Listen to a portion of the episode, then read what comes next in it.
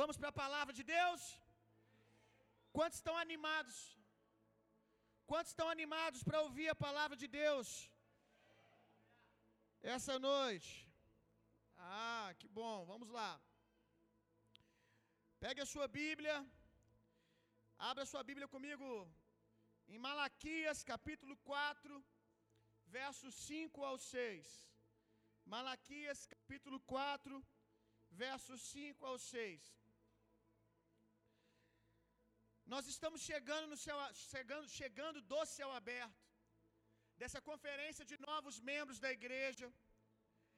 E se tem uma coisa que Deus libera no céu aberto, é paternidade. Uma das revelações mais poderosas que acontece no céu aberto é a revelação do amor paterno de Deus por cada um de nós. A Bíblia diz que quando você nasceu de novo, quem aqui já confessou Jesus como seu Senhor e Salvador, levanta a mão. A Bíblia diz que quando você nasceu de novo, o Espírito Santo, o Espírito de Deus começou a habitar dentro de você. Mas o Espírito de Deus, ele habita dentro de você com uma mensagem. Qual é a mensagem? Você tem um pai. Você tem um pai. A Bíblia diz que o Espírito de Deus habita dentro de nós e ele clama, ele grita: Abba, Pai. Nós temos um Pai que nos ama.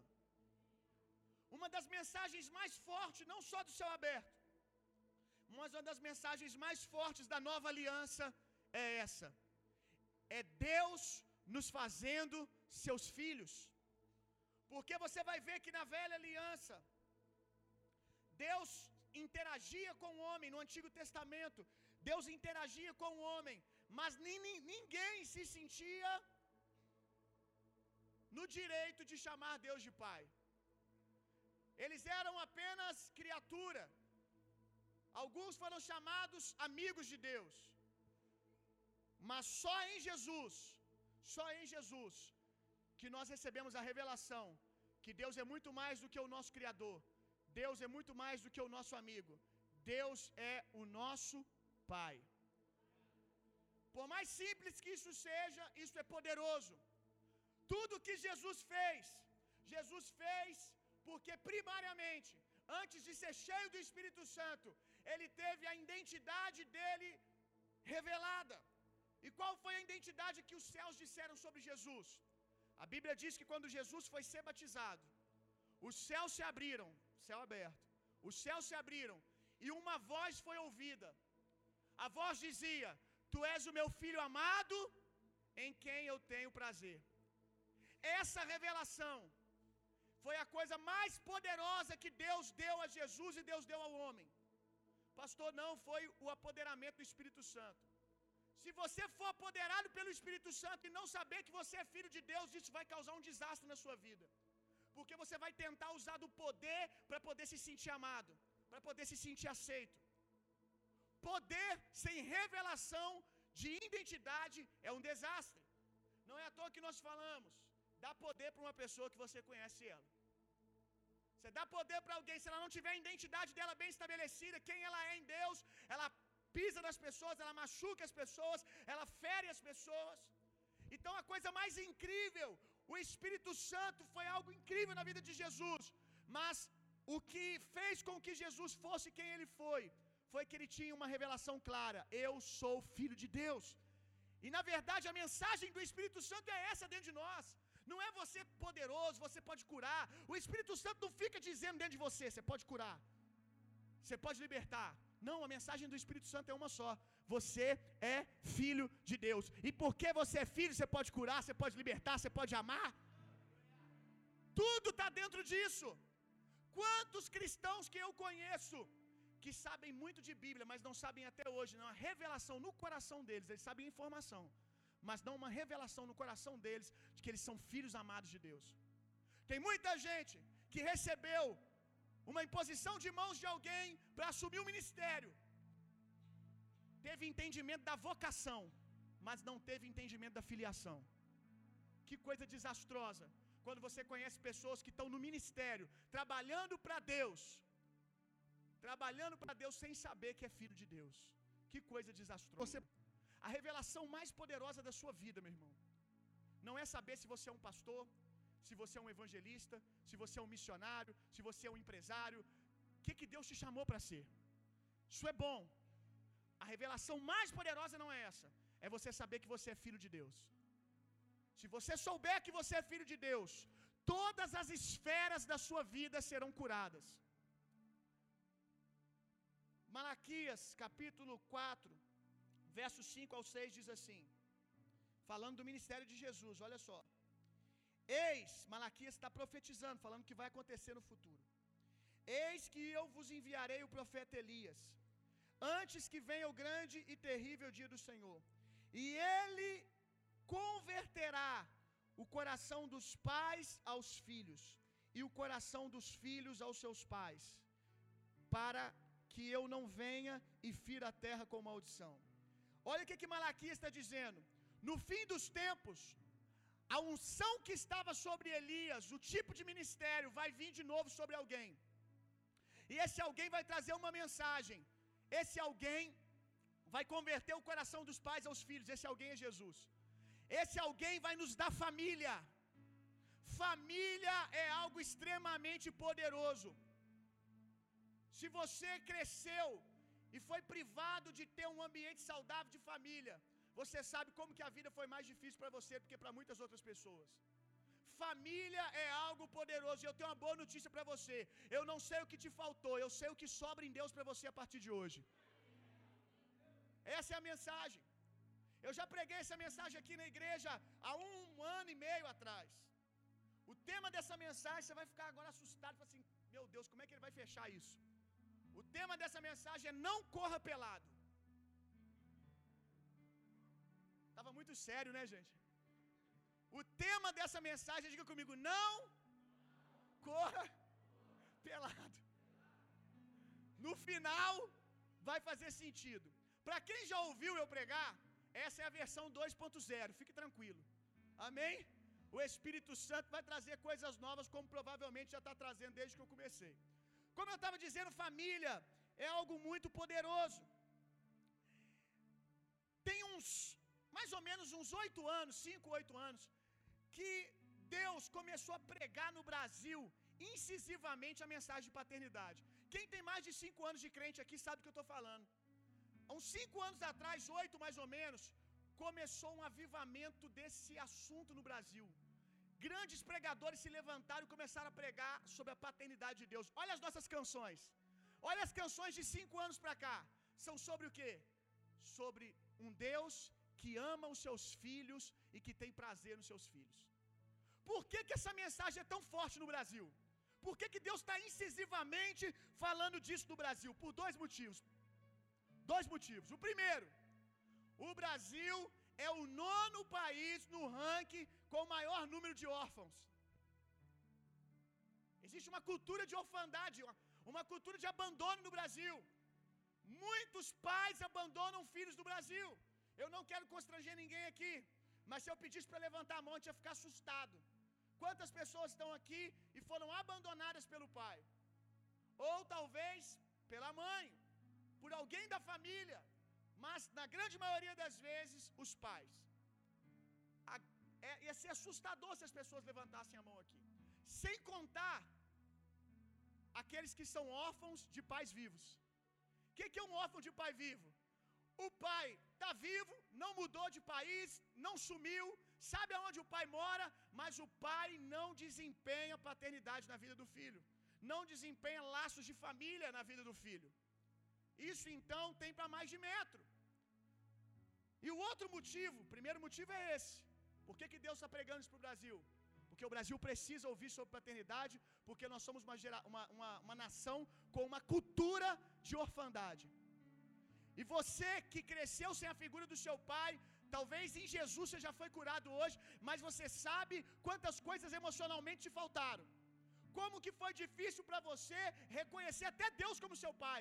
Por quê? Porque na sua infância, a primeira figura de paternidade que você teve foi um homem que te abandonou. Aí agora te apresenta um Deus que fala que é seu pai. Automaticamente sua mente diz o quê? Vai fazer o mesmo comigo. Tem muita gente aqui que já anda com Jesus há um tempão, mas tem dificuldade de se relacionar com Deus, coração fechado, ama a Deus, mas não consegue ser amado por Deus. E ser amado por Deus é muito mais poderoso do que amar a Deus. Sabe por quê? Porque João diz que ele nos amou primeiro, e é só por isso que nós o amamos. Então o nível do nosso amor só é saudável se tem revelação do quanto Deus nos ama. Você não pode construir o seu relacionamento com Deus a partir do seu amor, porque o seu amor oscila.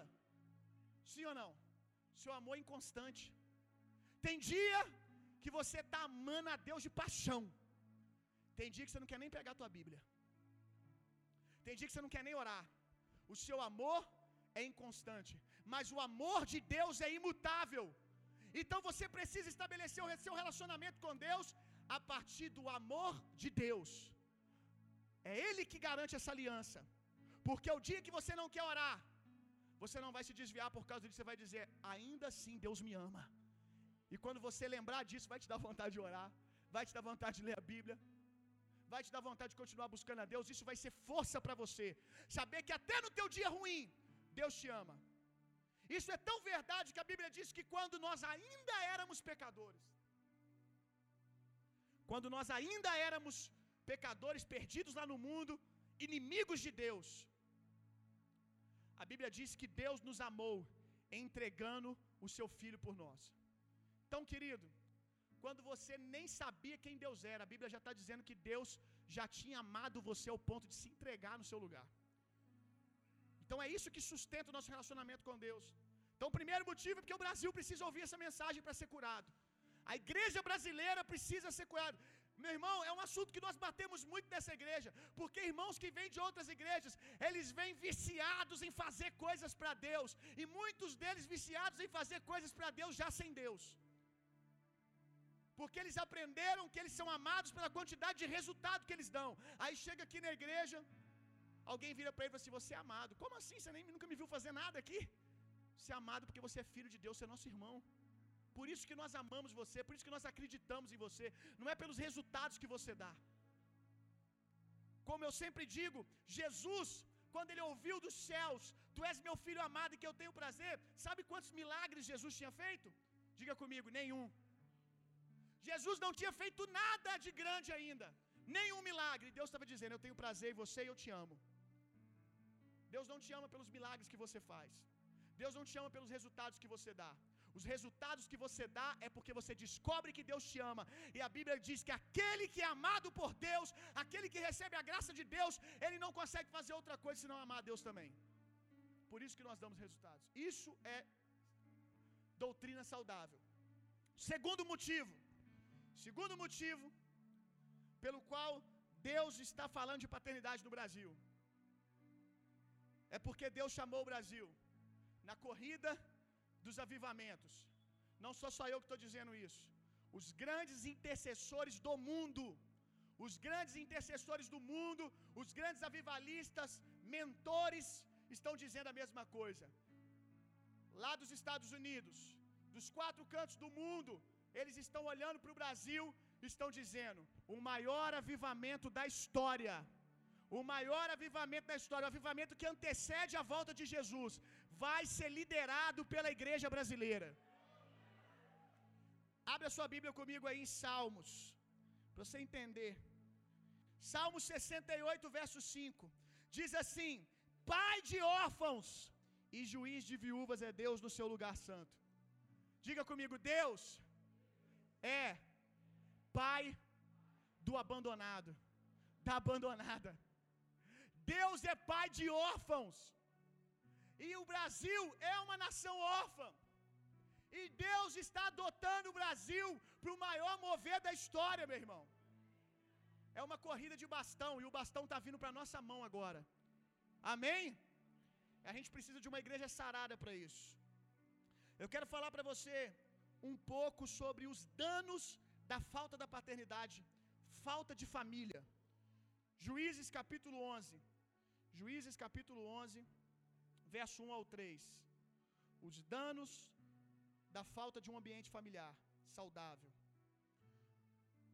Porque tem gente que teve ambiente familiar que era melhor talvez nem ter tido. Juízes capítulo 11, verso 1 a 3. Conta a história de um homem chamado Jefté. Tô passando mel na sua boca para você não perder o próximo céu aberto, viu? Conta a história de um homem chamado Jefté, um jovem. Olha o que diz aqui. Vamos ler só um pedacinho. 1 ao 3.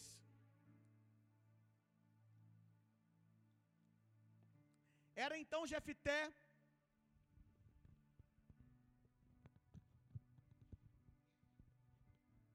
Era então Jefité, o Geleadita, homem valoroso. Diga comigo, homem valoroso. Alguém que tem muito valor. Alguém precioso. Então Jefité, ele tinha um potencial. Jefité é alguém que carregava algo valoroso para os seus dias.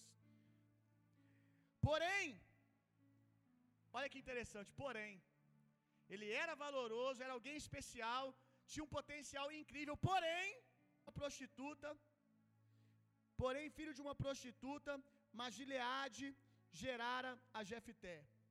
Também a mulher de Gileade lhe deu filhos, e sendo os filhos dessa mulher já grandes, já grande, expulsaram Jefté e lhe disseram: Não herdará na casa do pai, porque és filho de outra mulher. Você é filho da prostituta. Você é nosso irmão pro pai de pai, mas a gente não te quer aqui. Logo no início da vida dele, apesar dele carregar algo muito precioso, deixa eu te dizer uma coisa: você nasceu para fazer algo para Deus. Toda militância do inferno contra a sua vida está dizendo uma coisa para você: você carrega algo que incomoda o inferno. Você nasceu para fazer algo para Deus, e o diabo sabe disso, porque o diabo sabe que Deus não faz nada por falta do que fazer. Quando Deus cria alguém, Deus deposita algo valoroso. Nós somos como baús de tesouro. Cada um de vocês aqui, não interessa se você é filho da prostituta, do prostituto, se você nem sabe quem é o seu pai, nem sabe quem é a sua mãe, quando Deus te fez, você não foi feito primariamente no seu pai e na sua mãe, você foi feito primariamente no coração de Deus. O lugar da sua concepção não é o pecado do seu pai e da sua mãe, o lugar da sua concepção é o coração de Deus. Quando Deus concebeu você, a Bíblia, quando, quando Deus fala com Jeremias, Deus diz: Jeremias, quando você ainda, ainda não era nenhuma substância informe, sem forma dentro da sua mãe, eu te separei para ser profeta para as nações. Você foi separado para ser algo para Deus. E desde que você nasceu, o mundo conspira, o diabo conspira contra você. Esse sistema caído conspira para tentar trazer feridas da sua formação que te impeçam de ter uma revelação da sua identidade. Porque se você descobrir que você é filho de Deus, e numa revelação no seu coração, nada te segura mais. Nada te para. Nada pode te parar se você saber quem você é. Ontem eu estava assistindo aquele filme que conta a história do Fred Mercury. Quem assistiu esse filme, gente? Uau, que filme! Levanta a mão quem assistiu. Quem não assistiu pode assistir. Ah, pastor, tem, tem, tem cena de homossexualidade, tem cena de, de sexo. Você vê isso na malhação. Para de besteira. Para de besteira. Vai lá assistir que o filme é bom. Tem muito valor ali. Tem muito valor para você. Vai te ensinar muita coisa. Como eu aprendi com aquele homem, gente. Como eu aprendi com aquele homem. Sabe qual que é a minha tristeza? Saber que alguém que carregava um potencial incrível. Que potencial. Se você ver o filme, você vai entender.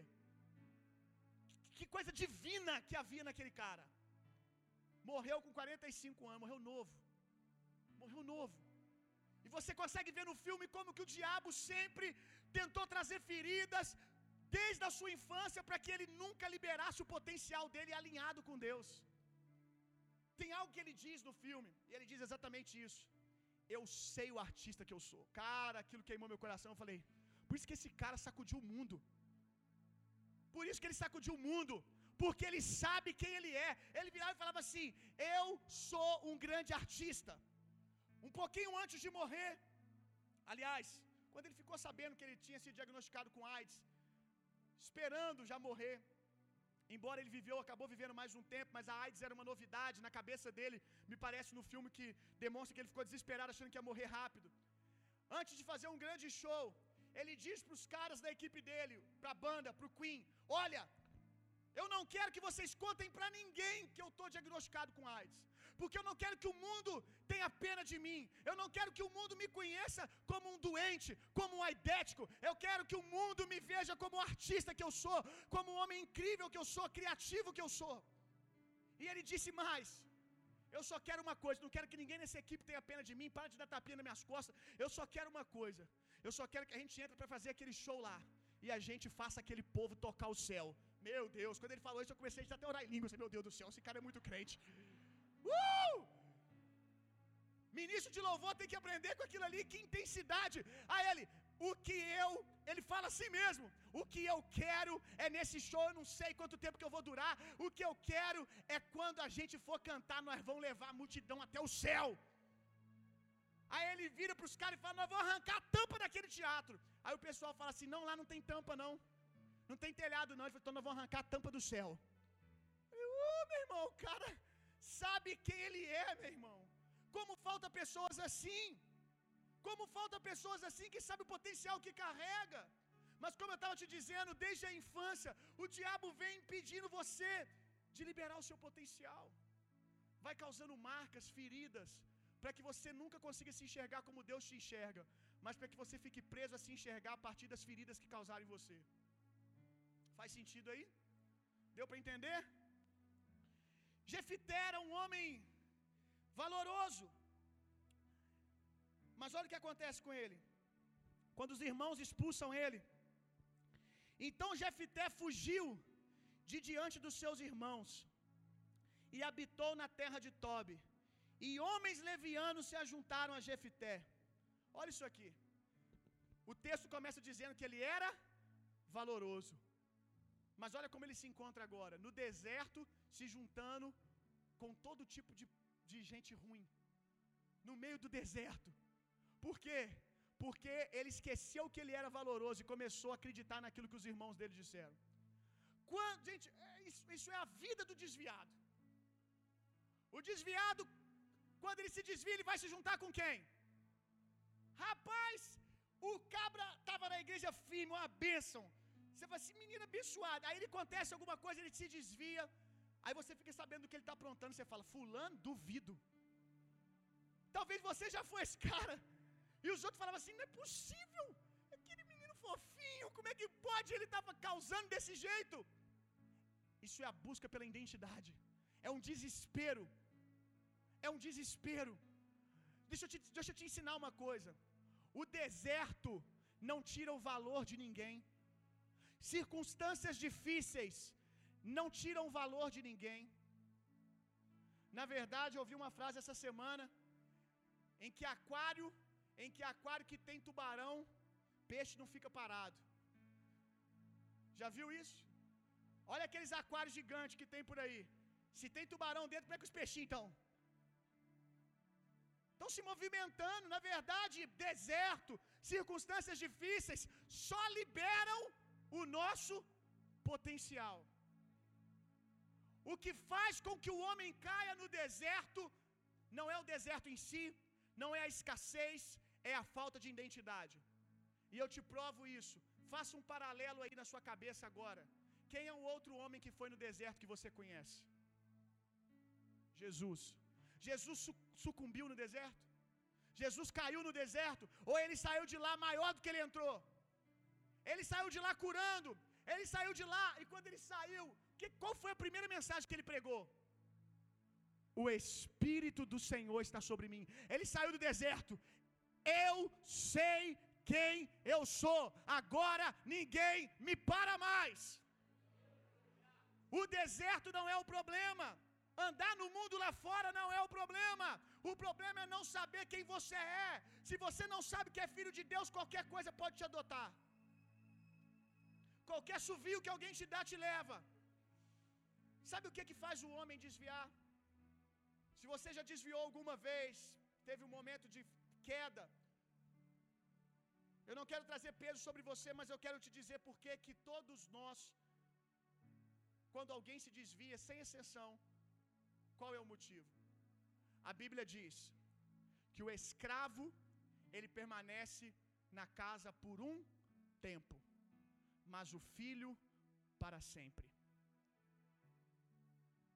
Eu não estou dizendo que você se. Preste atenção, eu não estou dizendo que você desviou porque você não é filho. Você era filho de Deus, mas aqui você não concebeu isso ainda. Aqui você não concebeu. No coração, você já recebeu Jesus. Tanto que você foi lá para o mundo e nem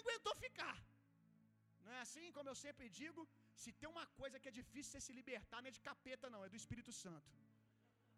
O crente vai para o mundo, tá lá na boate e a vozinha tá aqui, ó. Graças a Deus, né, irmão? Aleluia, também concordo. Ô, né, é difícil demais. Ele não deixa, não, não deixa nós em paz de jeito nenhum. Graças a Deus, no melhor sentido do, da palavra. Está sempre nos cercando de amor e nos lembrando a nossa identidade, ó, gritando: Você é filho de Deus, você está fazendo aí, não é sua natureza. Para de insistir com isso. Aí você insiste mais um cadinho, aí no outro dia de manhã você acorda, ai, não aguento mais essa vida. Aí o Espírito Santo fala: Volta para a casa do Pai. Lá tem manjares lá. Meu irmão, o escravo, ele entra na casa para fazer algo. O escravo, ele tem acesso dentro da casa do Senhor. Ele às vezes é um escravo muito bem quisto pela família, ele pode mexer na geladeira, ele pode entrar, ele pode sair, ele briga com os cachorros, ele até come na mesa. Mas ele não pode ficar lá para sempre, porque ele não é filho. Ele não tem direito à herança. Mas o filho permanece para sempre. Você precisa começar a fazer o teu coração pregar para sua mente. Você precisa pregar a salvação que aconteceu no seu coração para sua mente. Guardar sua mente com o capacete da salvação. Eu sou filho amado de Deus. Eu sou filho amado de Deus. Eu não vou sucumbir no meio das circunstâncias, porque eu sei quem eu sou. O diabo tentou Jesus. E quando o diabo tenta Jesus, o que, que Jesus diz? Nem só de pão viverá o homem, mas de toda palavra que sai da boca de Deus. Que, que saiu da boca de Deus, gente? Quando Jesus foi ser batizado: Tu és o meu filho. O que, que Jesus está dizendo para o diabo? Eu não me alimento de milagre. Eu não me alimento daquilo que eu posso fazer, de sinais e maravilhas. Eu me alimento do pão. Eu me alimento do que o céu diz sobre mim. E ele diz que eu sou um filho amado. Eu não preciso provar nada para você, Satanás. Essa é a vida de um homem que tem convicção de quem é. Vai para a faculdade, vai para o trabalho, aonde vai. Ele não precisa tentar provar nada para ninguém. Porque ele sabe quem ele é. Não faz as coisas para ter atenção das pessoas. Você faz porque você nasceu para fazer. A Bíblia diz que nós fomos gerados em Deus para boas obras. Você nasceu para fazer algo, nasceu. Mas você não vai fazer algo para ter atenção das pessoas. Como que é triste isso? Porque se você faz pela atenção das pessoas, quando as pessoas precisam que você faça uma coisa que não é o que você nasceu para fazer, você faz também. Porque você precisa da atenção dessas pessoas para poder se sentir amado. Lá no filme, voltando no filme, é porque mexeu muito comigo, gente. Acho que eu vou pregar uns três meses sobre isso. Lá no filme, você vê que os caras eram fora da curva. Fora da curva para fazer música. E eu gosto muito de música, eu fico doido. Fora da curva. Eles tinham ideias mirabolantes. E eles chegaram na gravadora, o cara da gravadora falou assim: Isso aí não vende. Isso aí não vende, isso aí não vai dar certo. Aí o Fred, você vai ser conhecido como o cara que perdeu o Queen. Tchau. Eu não vou fazer o que vende. Eu vou fazer o que está no meu coração. Nós vamos fazer o que está na identidade do Queen. Ninguém vai parar. Olha isso, meu irmão. Dinheiro em jogo. Dinheiro aí, era meio rebelde, saiu, quebrou a janela do cara, também não precisa ficar endemoniado, né? Não precisava tanto. Mas, olha isso, nós sabemos quem nós somos. Nós não negociamos o nosso propósito, não vamos negociar a nossa arte, não vamos negociar a nossa música. Quantas canções você tem negociado? Quanto da sua identidade você tem negociado? Talvez você já nem sabe mais quem você é, meu irmão, porque você já tomou forma de tanta gente. Você já tomou forma de tanta coisa que você já não lembra nem mais quem você nasceu para ser. Mas eu creio que essa noite o Espírito Santo vai te revelar quem você é, meu irmão. E você vai sair daqui sem peso, em nome de Jesus. Jesus, ele não cai no deserto porque ele tem uma concepção de que ele tem um pai. Isso é o poder da paternidade, meu irmão.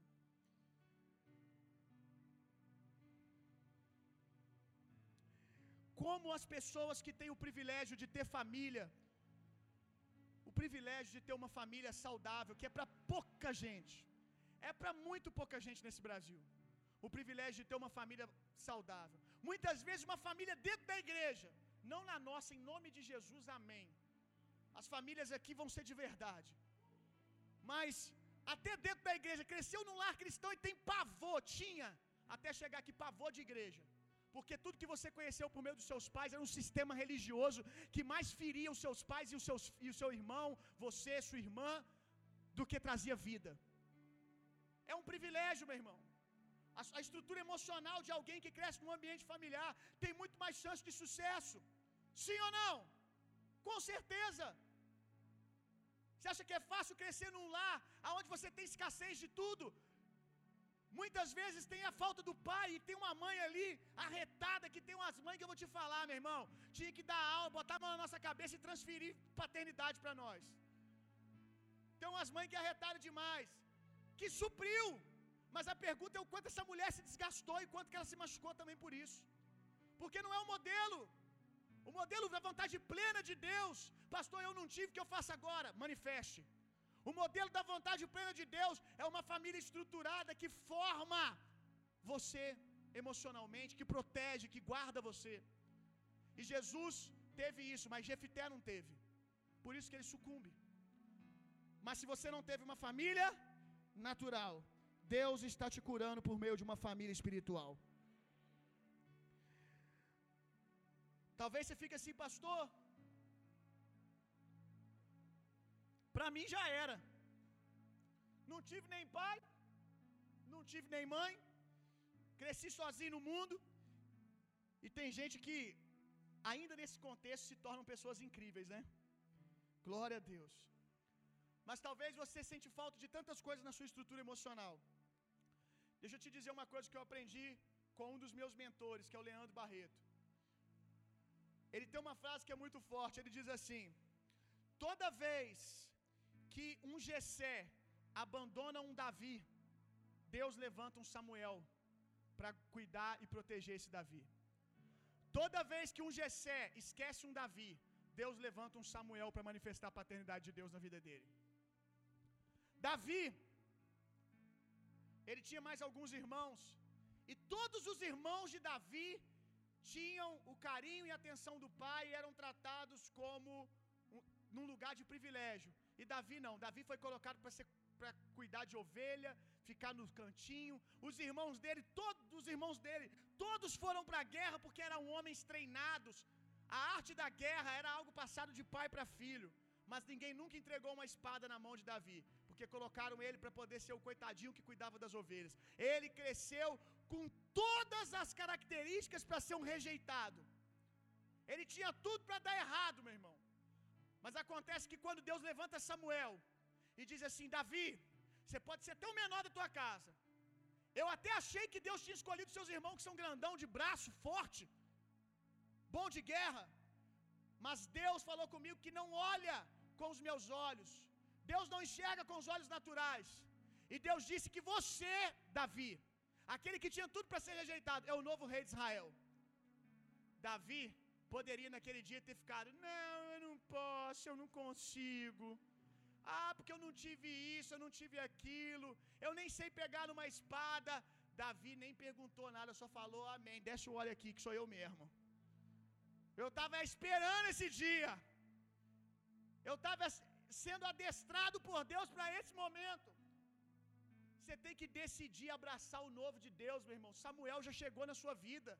Jesus já chegou na sua vida anunciando que você é amado por Deus, que você é filho de Deus. Abraça o novo, esquece o velho. Vai ficar até quando? Eu não tive isso, não tive aquilo. Eu sei o quanto isso é doloroso. Aliás, eu faço uma ideia. Mas você não vai alcançar o seu propósito se você não abraçar a oportunidade que você está tendo nesses dias de dizer: Eu tenho família. Deus está me curando. Deus está começando algo novo na minha vida agora. Deus me escolheu. Se Deus me escolheu, é tudo que eu preciso. Deus é o meu Pai e Ele há de suprir todas as lacunas da minha estrutura emocional que faltava em mim até aqui. Amém? A Bíblia diz que Deus preenche, Jesus preenche tudo em todos. Jesus preenche tudo, Jesus preenche tudo que te faltou até aqui. Jesus vai te curar. Aliás, Ele já te curou, só aceita isso e se levanta, meu irmão, para o tempo que Deus estabeleceu para você. Não fique mais lamentando e chorando, meu irmão, porque eu não tive pai, porque o tempo está passando e Deus está te chamando para ser pai de alguém. O tempo está passando enquanto você está se lamentando por aquilo que você não tem. Você está deixando de ser treinado por Deus para ser o pai de alguém. Tanto no sentido natural, tanto no sentido natural para conceber uma família linda. Ah, porque eu não tive referenciais. Você tem a Bíblia. Você tem o maior padrão de família, está escrito ali para você. Você vai aprender com a Bíblia, vai ser um excelente pai, vai ser uma excelente mãe, mesmo tendo te faltado bons exemplos. Isso vai ser um testemunho ainda maior, meu irmão. Porque você vai dizer: tudo que eu vivo é algo sem precedente. Como disse Paulo, eu não aprendi de homem algum, algum. O que eu aprendi, eu aprendi por revelação, eu aprendi do Senhor. O Senhor pode te ensinar. E está querendo te ensinar, você pode ter certeza disso. Agora também Deus te chamou para ser pai espiritual. Você que é mulher, vai desempenhar paternidade espiritual na vida de alguém também. Paternidade espiritual não é no sentido natural que você está pensando, tem que ser homem, não. Você pode ser mulher, você pode ser homem. Paternidade espiritual é alguém que manifesta a paternidade de Deus na vida de alguém. Deus te chamou para dizer para alguém que ele é amado, para ser família com alguém, meu irmão. Amém? Como eu disse para você, Davi não sabia mexer com a espada. Por que, que Davi não sabia mexer com a espada? Porque ele foi colocado para cuidar de ovelha. Mas deixa eu te fazer uma pergunta. Quando Davi é ungido rei, passou um tempo depois, se levanta um adversário contra Israel. Se levanta um adversário contra Israel e esse adversário é um gigante. Havia um exército ali, centenas e centenas de homens, todos eles com espada nas mãos. Pergunta se alguém teve coragem de ir lá derrubar Golias, porque Golias não podia ser derrubado por espada. Quem é aquele que cresceu sem espada? Davi. Quando ele chega no cenário de batalha, e ele diz: Eu vou, eu vou contra esse homem, eu vou, eu vou contra esse gigante. As pessoas tentam dar uma espada para ele, tentam dar uma armadura para ele, e ele diz: Eu não sei mexer com isso, eu não sei nem andar com esse negócio. Por quê? Porque eu não tive um pai para me ensinar a pegar numa espada. Eu não sei. Sou raquítico, sou fraco, fisicamente falando. Mas eu vou. Eu não vou com uma espada. Eu vou no nome do Deus vivo. Eu vou em nome da minha aliança com Deus. Eu sei que Deus é comigo, então esse gigante vai ter que cair. E tudo que ele recebeu da vida foi uma funda. Funda para uma batalha, quem chega com a funda numa batalha é motivo de desprezo. Como ele foi. Todo mundo fazendo chacota. O que você está fazendo aqui? Com uma funda. Né? Com uma funda você vai derrubar um gigante que milhares de soldados estão com medo dentro de uma trincheira. Tudo que ele tinha, que a vida tinha dado para ele, era uma funda. Mas Deus pegou aquela funda. Deus pegou tudo que faltava na vida de Davi, apoderou aquilo e foi suficiente para derrubar gigante. Tudo que te falta, meu irmão, vai ser apoderado pelo Espírito Santo e vai ser exatamente o que Deus vai usar para honrar você, estabelecer a sua família, para manifestar o reino de Deus por meio de você. Eu não tive isso, não tive aquilo. Davi não tinha espada, ele tinha uma funda.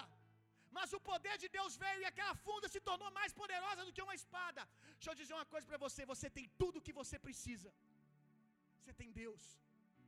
Você tem tudo o que você precisa. Você tem um pai que te ama.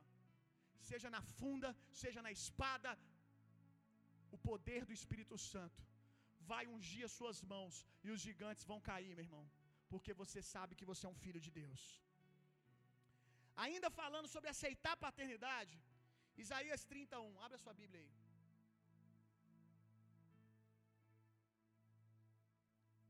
Você está aprendendo alguma coisa? Isaías 30, verso 1. Lembra que a gente leu que Deus ele é pai de órfãos. Mas olha o que, que diz Isaías 31. Ai dos filhos rebeldes, diz o Senhor, que, tão, que tomam conselhos, mas não de mim, e que se cobrem com uma cobertura, mas não do meu espírito, para acrescentarem pecado sobre pecado. O que, que Deus está dizendo aqui? Vamos juntar os dois textos. Eu sou pai de órfão. Eu sou pai de órfão. Mas não significa que eu vou ser pai de rebeldes. Você foi órfão? Aceita a paternidade de Deus e vive uma nova vida. Deus está dizendo aqui: Eu sou pai de órfãos, mas eu não sou pai de quem não quer pai. Porque tem muita gente aqui que Deus está tentando te amar um tempão, tempão, tempão. E você insiste em ficar preso no seu passado. Por mais que Deus queira, por mais que Deus queira, por mais que Deus ame você, por mais que Ele seja seu pai, você insiste em ficar se escondendo atrás do seu passado. Você insiste em continuar tomando conselho com a sua velha vida, ao invés de tomar conselho com o Espírito do Senhor, como diz aqui Isaías. Deixa Deus ser o seu pai, meu irmão. Para de ser rebelde, para de ficar batendo cabeça. Já tem tanto tempo que você está vendo que isso não está te levando a lugar nenhum, que só está ferindo você. Provérbios 18, 1. Eu estou lendo o livro de Provérbios há uns dias. Você deveria também. É muito poderoso. Eu acho que a gente deveria ler o livro de Provérbios pelo menos uma vez por semana. Olha isso aqui. Provérbios 18, 1. Vou abrir aqui que eu não coloquei referência aqui. Olha que poderoso isso. Busca, olha isso aqui, olha a importância da comunhão, hein, gente? Olha a importância da comunhão. Busca satisfazer seu próprio desejo aquele que se isola. Ele se insurge contra toda sabedoria. É uma coisa ignorante tentar viver sozinho. Livro de Provérbios é o livro da sabedoria, gente. Para qualquer coisa da sua vida. Agora não estou falando mais no contexto espiritual, não. Só não. Igreja. Estou falando para tudo. Se isolar é ignorância. É ignorância. Pastor, mas eu tenho tanta vontade de ficar longe de todo mundo. Você está se insurgindo, está se levantando contra toda a sabedoria. Se ficar isolado é ignorância, viver em comunhão é sabedoria. Por quê? Porque na comunhão Deus derrama um óleo fresco que te cura. Pastor, mas eu fui tão ferido por esse negócio de família, agora vou viver família com a igreja, e até a igreja me feriu. Deixa eu te ensinar uma coisa, meu irmão. Você foi ferido pela igreja? A igreja saudável é a ferramenta que Deus vai usar para curar você. A igreja saudável é a ferramenta que Deus vai usar para curar você. Só creia. Só deixa fluir. Para de ficar se escondendo pelos cantos. Pastor, mas eu fui tão ferido pela vida que eu não sei nem conversar. Não tem problema não. Tem uma rodinha aqui, só esteja. Chega lá. Aqui na igreja eu garanto que alguém vai dar um jeito de te ajudar. Dá a paz do Senhor pro Inter pra você ver. Dá só a paz do Senhor, hein? Chega pro Inter e fala: A paz do Senhor. Não precisa nem falar, não. Só chega. O resto ele dá um jeito. Só não se isola, meu irmão. Esteja disponível para Deus te curar. Eu faço ideia como é difícil para você que foi tão ferido por pessoas, até dentro da sua família você foi ferido. Você se abrir para o relacionamento. Mas é justamente o que o diabo não quer que você faça. Quer que você permaneça na ignorância do isolamento a ignorância de ficar sempre dentro do quarto, ou então viver na sua vida apenas nas redes sociais, uma vida mentirosa, apenas no Facebook, apenas no WhatsApp, sem ter relacionamento com ninguém. Se levanta contra toda a sabedoria aquele que decide andar sozinho. mas certamente que aquele que se decide andar em unidade, andar em família, está recebendo sabedoria, está sendo curado, está sendo tratado, está sendo sarado. A gente já está terminando, é o último texto que a gente vai ler. Êxodo, capítulo 4, verso 24. Abre aí. Essa palavra, ela nasceu no meu coração, como eu disse, um ano e meio atrás, mais ou menos, talvez dois. Abre aí, Êxodo 4, verso 24 em diante.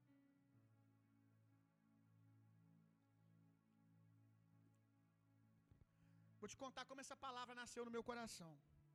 Eu estava assistindo pregação em casa, sentado no sofá, e de repente eu senti o Espírito Santo vindo sobre mim, e eu comecei a ter uma visão sentado no sofá. Eu estava ouvindo a pregação e comecei a sentir a presença de Deus. Aí eu fechei meus olhos e eu tive uma visão. Olha que visão maluca. Nessa visão eu vi uma criança de mais ou menos assim, uma criança de 4, 3 anos, um bebezinho, um, um bebezinho ainda. Mas já andava. Uma, um bebezinho correndo. E esse bebezinho estava correndo pelado. Lembra do tema da palavra? Ele estava correndo pelado. E quando eu comecei a prestar atenção na imagem que eu estava vendo, esse bebezinho, essa criancinha estava correndo pelado e tinha um homem vestido com uma roupa culturalmente judaica, aquelas túnicas tal. E aquele homem já com barbão, um barbão, um senhor com barbão, ele tinha uma faca nas mãos e ele estava correndo atrás da criança. E a criança pelada correndo dele. Aí Jesus falou comigo: Chega de correr pelado. Vai fazer sentido para você daqui a pouco. Êxodo capítulo 4, verso 24. Vamos ler.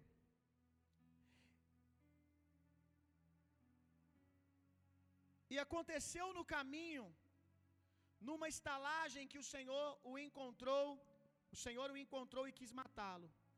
Então Zípora, preste atenção, Zípora é mulher de Moisés. Então Zípora tomou uma pedra aguda, Zípora, então Zípora tomou uma pedra aguda, aguda, aguda e circuncidou o prepúcio do seu filho, e lançou os seus pés e disse: Certamente és um esposo sanguinário. O que está acontecendo aqui? Na cultura de Israel e no contexto espiritual da velha aliança, toda criança, preste atenção nisso aqui, toda criança nascida em Israel, homem, tinha que ser circuncidado no oitavo dia. O que, que é circuncisão? Hoje no Brasil nós chamamos isso de cirurgia de fimose. É mais ou menos, é bem isso mesmo. Quem aqui operou fimose, levanta a mão. Tô brincando, gente. Tem que falar rápido, porque senão os irmãos já tá ligado na pregação. Se você operou, você é circuncidado, irmão. Você é mais judeu do que todos nós aqui. Olha só. A criança, a criança no oitavo dia, se fosse homem, ele tinha que ser circuncidado. A circuncisão, ela corta a pele que sobra do pênis. Circuncisão, o sentido espiritual de circuncisão é cortar o que sobra. Cortar o que sobra. Então, no oitavo dia, toda, todo homem de Deus que tinha um filho, ele circuncidava porque isso era um sinal de que aquela família tinha uma aliança com Deus e de que aquele jovenzinho era filho de Deus. Era escolhido de Deus, melhor dizendo. No oitavo dia, ele era circuncidado. Todo homem, se você se convertesse ao judaísmo, já velho, você teria que circuncidar também. Todo homem tinha que ter essa marca de aliança com Deus. Olhando para trás hoje, nós sabemos que havia muito sentido até medicinal esse cuidado. Eles não tinham ciência como nós temos hoje para saber quem nasceu com problema de fimose ou quem não nasceu. Então, por causa de quem nascia, capava logo todo mundo e já resolvia logo de uma vez. Por quê? Porque aquele que tem carne sobrando no pênis. Presta atenção nisso aqui. Que assunto estranho, né, gente? Mas tá na Bíblia, é santo, amém? Tá na Bíblia de Deus. A carne que sobra no pênis, quem não opera vai ter dificuldade de ter relação sexual. Por quê? Porque vai doer. Vai doer, vai sangrar, vai machucar e não vai ter prazer na hora de conceber. Olha que coisa linda. Olha que coisa incrível. Todos nós fomos circuncidados do nosso coração, para que a nossa comunhão com Deus nos dê prazer. Deus quer que o nosso relacionamento com Ele traga prazer. Deus não quer que servir a Ele seja peso, seja doloroso. Precisa ter prazer na concepção do nosso relacionamento com Deus. Quem pegou, pegou, quem não pegou, não pega mais. No oitavo dia, era circuncidado. Você entendeu o sentido até medicinal, o cuidado de Deus sendo médico do povo. Porque não dava para saber qual era a criança que tinha ou que não tinha, porque não tinha esse diagnóstico. Então, tirava a pele que sobrava de todo mundo. Então, esse, essa pessoa provavelmente não ia conceber filhos. E a descendência seria prejudicada. Mas Moisés, estudando a história, o contexto aqui, muitos teólogos concordam que o que está acontecendo aqui é porque Moisés ele tinha um outro filho. E esse filho foi circuncidado. E Zípora, quando viu a circuncisão, ela ficou apavorada. Porque certamente que era um negócio punk, né? Se um homem aí pensar dois minutos nisso, você já vai cruzar as pernas e vai falar misericórdia. Dói aqui, só de pensar. Zípora viu um dos seus filhos ser circuncidado e ficou traumatizada. E ela não deixou Moisés circuncidar o outro filho, com medo, tentando poupar o menino. Mas a Bíblia diz que num determinado momento, Deus veio porque o, inimigo, o menino se tornou inimigo de Deus, porque ele não tinha comunhão com Deus. E a Bíblia diz que o Espírito de Deus veio e aquele menino ia morrer. Alguns dizem que era Moisés que ia morrer por causa disso. Outros dizem que é o menino. Mas Deus veio porque aquela casa se tornou inimiga de Deus, porque não se separaram para Deus com a circuncisão. Qual o sentido espiritual? O que a gente pode aprender com isso, meu irmão? Primeira coisa que você pode aprender com isso, você que é pai, não tenha pena de circuncidar os seus filhos. Agora, circuncisão no sentido de correção. Pai e mãe aqui, não tenha pena de corrigir os seus filhos, de arrancar a carne que sobra. Você não vai cortar a fimosa do teu filho, não, hein? Mas, o que nós podemos aprender? A aplicação do texto. Você deve corrigir os seus filhos e não ter medo disso. Por quê? Porque é melhor você sentir a dor de ver o seu filho chorar porque você o corrigiu, porque você disse não hoje, do que amanhã você ter a tristeza de ver o seu filho se tornando inimigo de Deus. Porque você não marcou ele na vida dele com aliança com Deus. A Bíblia diz: cria o teu filho que no, no caminho que se deve andar e ele jamais vai se desviar. Corrija os teus filhos. Eu não quero aqui entrar nos méritos da correção. Tenho muitos pensamentos sobre isso e eu sou bem bíblico. Eu acho que tem que ser bem como a Bíblia diz e ponto final. Amém? Mas o filho é teu, você faz do jeito que você quiser. Mas você deve corrigir o seu filho, meu irmão. Você deve exortar o seu filho. Você deve dizer não para o seu filho. Mas ele chorou, pastor, ele fez pirraça. Não, porque eu estou te preparando para ser um grande homem, uma grande mulher de Deus. Amém? Nenhum pai, ninguém, agora falando de discipulado também, de liderança espiritual, mas pode se aplicar também você como pai no natural. Nenhum pai, gente, tem prazer em corrigir os seus filhos. Nenhum pai, assim, saudável, vai dizer não, vai corrigir o seu filho, vai dar uma palmadinha saudável na bunda do filho, vai colocar o filho de castigo e vai sair rindo. Ai que delícia! É um doente. Nenhum pai vai ter prazer nisso. Nós temos prazer no resultado, na formação do caráter e da moral do filho. Ainda que você não tenha prazer em corrigir o seu filho, meu irmão, é necessário, o faça. Espiritualmente falando, meu irmão, você é discipulador, você é líder, talvez você está aqui, você é de outra igreja, você é líder, não tenha pena de corrigir os seus filhos espirituais, não tenha pena na formação ministerial cada um aqui dizer não. Porque é melhor a gente consertar o avião antes dele levantar voo do que tentar consertar em pleno voo. Se tem uma, uma coisa que quem caminha comigo, as famílias que caminham comigo aqui, que são voluntários, que são ministros, que tem que aprender é ouvir não. Não é uma bênção. Não está guardando você para o sim de Deus. Existe um tempo certo para todas as coisas. Eu sempre digo, não é o sim que você recebe que te forma como homem, é os nãos que você recebe. Quem te formou hoje não foi os sims que você recebeu, foram os nãos que formaram o seu caráter. E muitas vezes a gente quer pastorear, a gente quer liderar, mas a gente quer liderar na alma.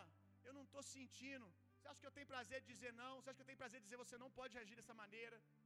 Se você fizer dessa maneira, vai haver consequências. Não é assim que o reino de Deus funciona. Eu não tenho prazer nisso. Eu amo cada um que está aqui. Mas justamente porque eu amo, eu preciso dizer: não é assim que se faz Israel. Não é assim que se move o reino de Deus. A gente precisa corrigir, meu irmão. E você, meu irmão, precisa se deixar ser corrigido. Lembra da criança que corre pelada? A criança que corre pelada, quando eu vi a criança, Deus me lembrou desse texto. E eu fui para esse texto e é exatamente isso que aconteceu. Quando Moisés quis circuncidar o jovenzinho, a mãe pegou e não deixou circuncidar. Não, não, não, não, não vai doer. Eu não quero. Eu não quero que corrija ele, não. Eu não quero que separe ele para Deus, não vai doer demais. E a mãe saiu correndo, como muitos de nós estamos correndo há um tempão de sermos corrigidos. Deixa eu dizer uma coisa para você que talvez você não aprendeu porque você não teve um pai para te corrigir de maneira saudável. Talvez o pai que você teve, correção era espancamento. Então, quando alguém fala de correção para você, você até arrepia. Porque correção para você é sinônimo de machucar. Mas correção para Deus, a Bíblia diz que Deus corrige aqueles que Ele ama. Se Deus no seu espírito está corrigindo você, está dizendo: mude a rota, meu filho, mude a rota, minha filha, mude a rota como pai de família, mude a rota como sacerdote da sua casa, mude a rota como mulher na sua casa, mude a rota como homem na faculdade, como homem no ambiente de trabalho, mude a rota. Se Deus está falando isso, meu irmão, é porque Deus te ama. E se Deus está usando pessoas, Deus te ama, porque Deus fala por meio de pessoas. Você precisa aprender a se deixar ser amado por Deus, a ser corrigido. O tolo, meu irmão, não ama correção. A Bíblia diz que o sábio ele ama, o sábio ele ama ser orientado, ama ser circuncidado. Eu não sei você, mas eu de tempo em tempo eu sinto Deus vindo e cortando algumas arestas da minha vida. Quem aqui já viveu isso? Deus vindo falando com você, isso aqui tem que tirar, isso aqui é peso, isso aqui está te atrapalhando, isso aqui está te atrapalhando de correr com velocidade que eu tenho para você. Tem coisas que Deus pede que nem sempre é pecado. Se tornou pecado para você porque para você Deus disse não, mas para outra pessoa Deus disse sim. Às vezes Deus pede coisas para nós que nós gostamos de fazer, que nós temos prazer em fazer, que é bom. Até o pecado em si mesmo, no primeiro momento, na carne, ele é bom. Mas se Deus está te pedindo, meu irmão, é porque a vida que Deus tem para você é muito maior do que tudo que você experimentou até agora.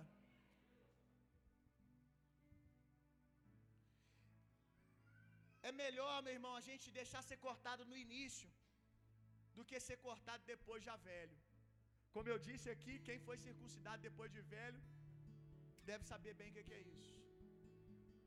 E talvez Talvez não, com certeza você teve sinestesia, mas imagina quem era circuncidado com 30 anos de idade. A dor que era. Essa pessoa ficava paralisada, ficava dias acamada. A dor devia ser insuportável. É a dor que alguns sofrem por no início da caminhada não se deixar ser corrigido por ninguém. Aí os seus talentos, as suas habilidades vão te colocando no altar, vão te colocando no púlpito. O seu carisma vai abrindo portas para você que sobra nessa igreja aqui é irmão e irmã carismático, irmão e irmã talentoso.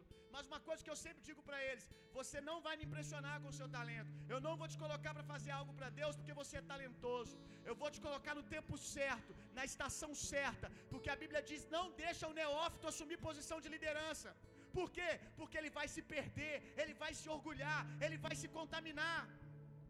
E nós temos colocado muita gente para fazer coisas importantíssimas para Deus, para estar diante de multidões, para cuidar e ser responsável pela vida dos outros,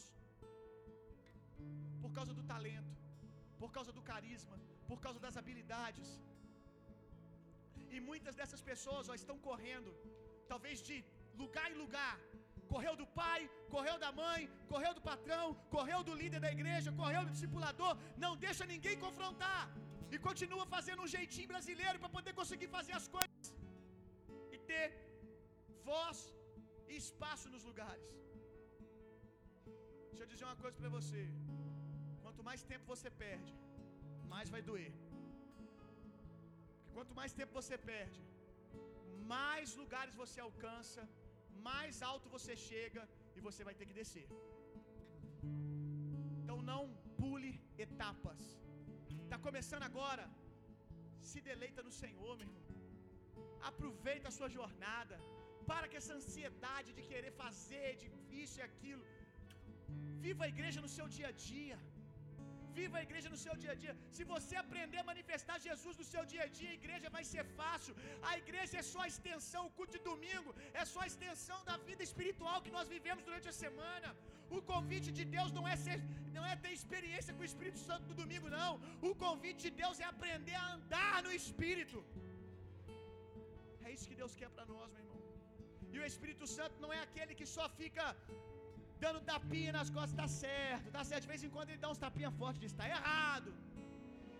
Não é por aqui. Vamos lá, vamos pela esquerda, vamos pela direita. Vamos mudar a rota, vamos tratar isso. Por que, que Deus faz isso? Porque Deus nos ama. Se você não for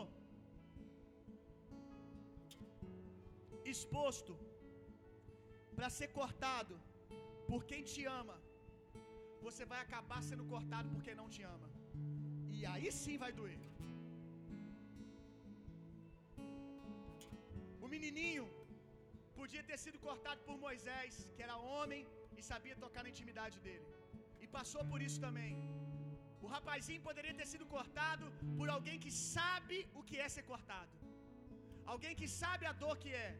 Com certeza ia ser muito menos traumático. Mas por quê? Zípora não deixou ele ser cortado na hora certa. Quem cortou ele foi a mãe. E a mãe teve que cortar com uma pedra de qualquer maneira. Se você não se deixar ser cortado por quem ama você, em algum momento você vai ser cortado por pessoas que não te amam, pessoas que só querem te ferir. Abra para ser cortado, para ser alinhado por Deus, meu irmão, porque Deus vai fazer isso com amor. Deus vai fazer isso com graça. Eu vejo gente que aí recebe não aqui. Preste atenção. Aqui na igreja não é comum isso, graças a Deus. Nem sei se eu, desde que nós começamos, pelo menos como igreja, a gente tem fruto de pessoas assim. Mas é comum por aí. Recebe uma exortação aqui, aí o pastor fala não, aí fica de bicão, com raiva, o pai fala não, alguém fala não, aí começa a correr atrás de alguém para falar sim. O meu menino é muito pequenininho, mas eu vejo que os pais falam que é uma coisa que acontece muito. É a mãe corrigir e o pai não saber da correção, o menininho vai, rapaz, eles são inteligentes, né? Vai lá no, na, na, no pai que não está sabendo, pai, eu posso fazer isso, isso, isso. A mãe já disse que não, aí vai no pai, ou vice-versa. Criança faz isso. E tem muita criança espiritual que faz isso também. Ouve não aqui, começa a correr atrás de alguém para dizer sim. E cuidado, porque você pode encontrar alguém que diga. Você pode encontrar alguém que diga sim para você, mas que não está dizendo para sim para você, está dizendo sim para os seus talentos, está dizendo sim para o que você pode fazer por elas. Aí você vai cair na mão do abusador, daquele que vai te usar, que vai te machucar porque você não quis receber um não, que por mais que fosse um não, era de alguém que te amava. Mais vale um não, um corte de alguém que nos ama, do que um sim de alguém que quer nos usar, meu irmão. Abre o seu coração, meu irmão. Às vezes a gente fica pedindo tanto, Deus, eu quero ser um filho amado, eu quero ser o seu filho, eu quero ter um pai. Mas quando nós precisamos deixar Deus ser o nosso pai, a gente não dá espaço.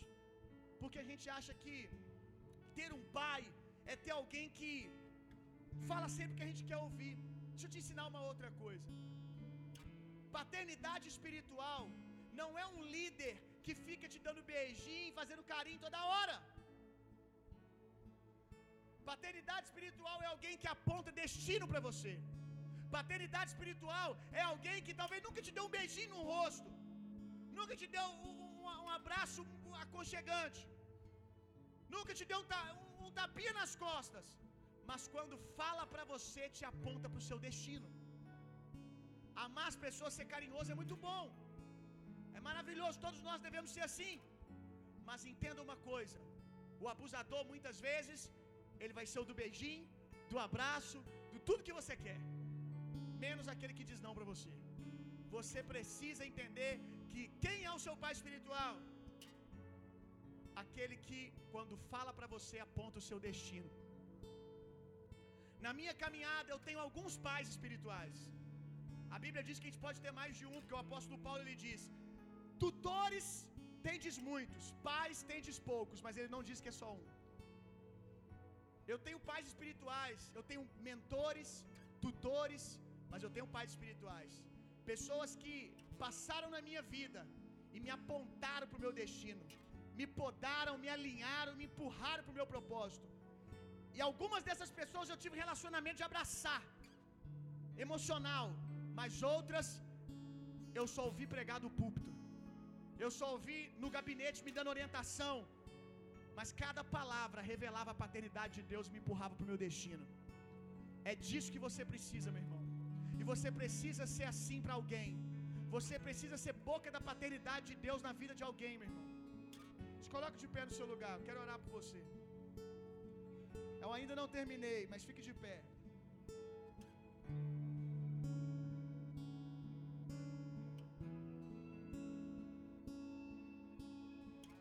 Se a história, a história de Zípora e Moisés e o seu filho, não foi suficiente para você entender que paternidade não é só tapinha nas costas, mas é formação de caráter.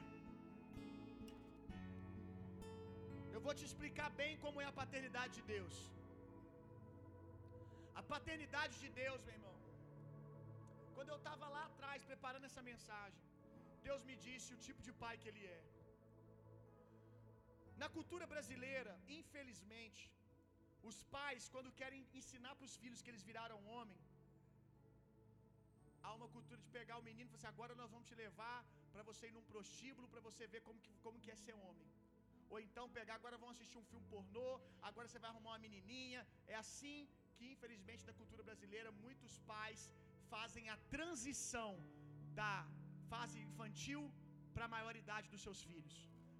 Mas nas culturas tribais, em muitas culturas tribais, em povos tribais, a transição, a transição da infância para a maioridade, ela é muito diferente do que nós temos aqui.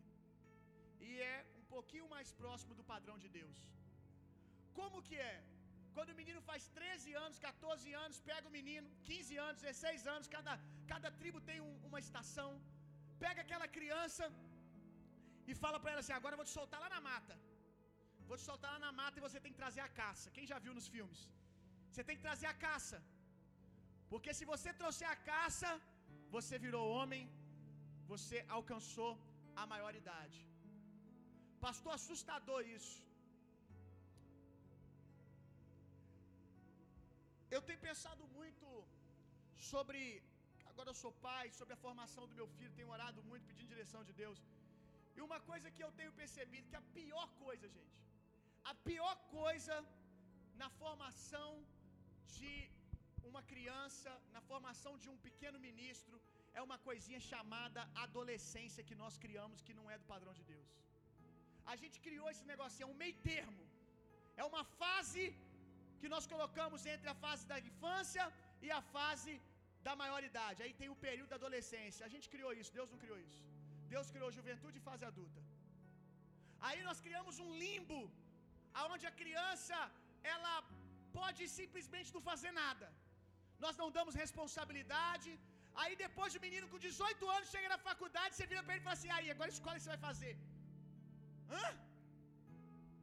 Você vai no primeiro dia de aula e você volta para casa, você vai para a faculdade numa empolgação que eu virei homem, mas virei mulher. Quando você volta, ninguém te ensinou nada.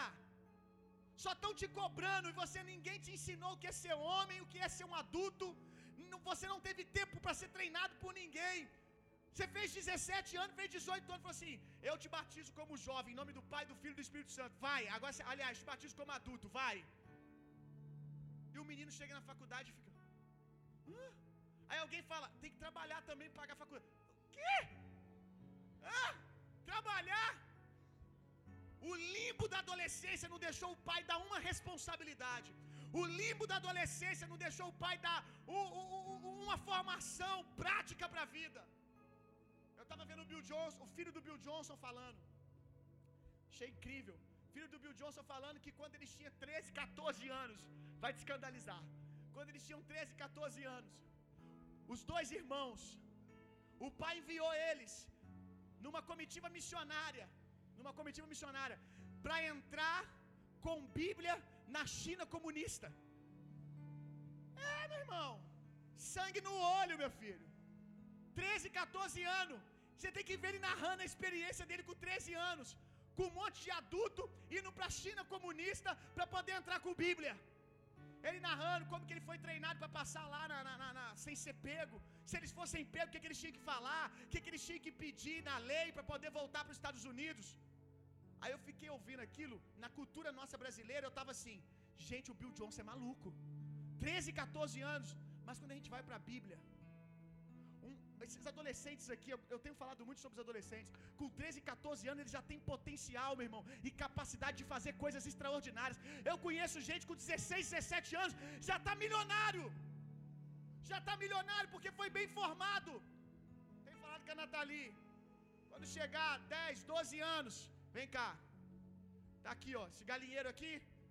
Sua mesada, comprei toda de galinha. Pega o ovo, vende.